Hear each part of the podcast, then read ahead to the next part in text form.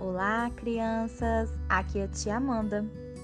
Vim contar uma história bem legal para vocês. Vamos lá? A história é Ursinho Peludo, da Ciranda Cultural.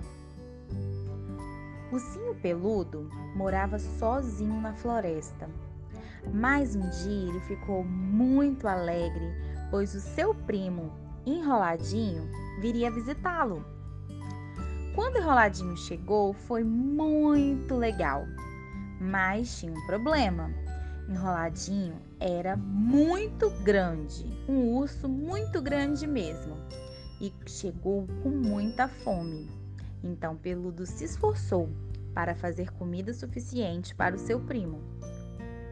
Quando anoiteceu, Enroladinho estava pronto para dormir, mas ele não cabia na cama, ele era bem grande.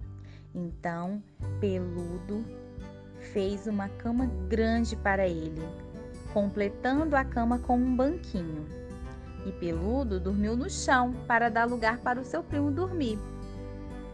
Quando Peludo acordou, viu que Enroladinho não estava mais lá. Ele ficou preocupado. Será que Enroladinho foi embora porque não havia comida suficiente para ele comer? Ou será que a cama não estava confortável? De repente, Peludo escutou um barulho do lado de fora da casa e correu para ver. Era enroladinho, trazendo um delicioso café da manhã para Peludo com algumas flores. Era a forma do seu primo dizer muito obrigado pela amável hospitalidade, ou seja, ele queria agradecer o primo dele por ter recebido ele tão bem na sua casa. E também é assim conosco, não é mesmo, crianças? Quando a gente vai visitar um parente, né, um primo. E é tão legal. Me contem aí o que, que vocês gostam de fazer quando vão visitar um parente de vocês. É tão legal, né? A gente brincar, estar num lugar diferente, conhecer lugares novos, fazer novas coisas.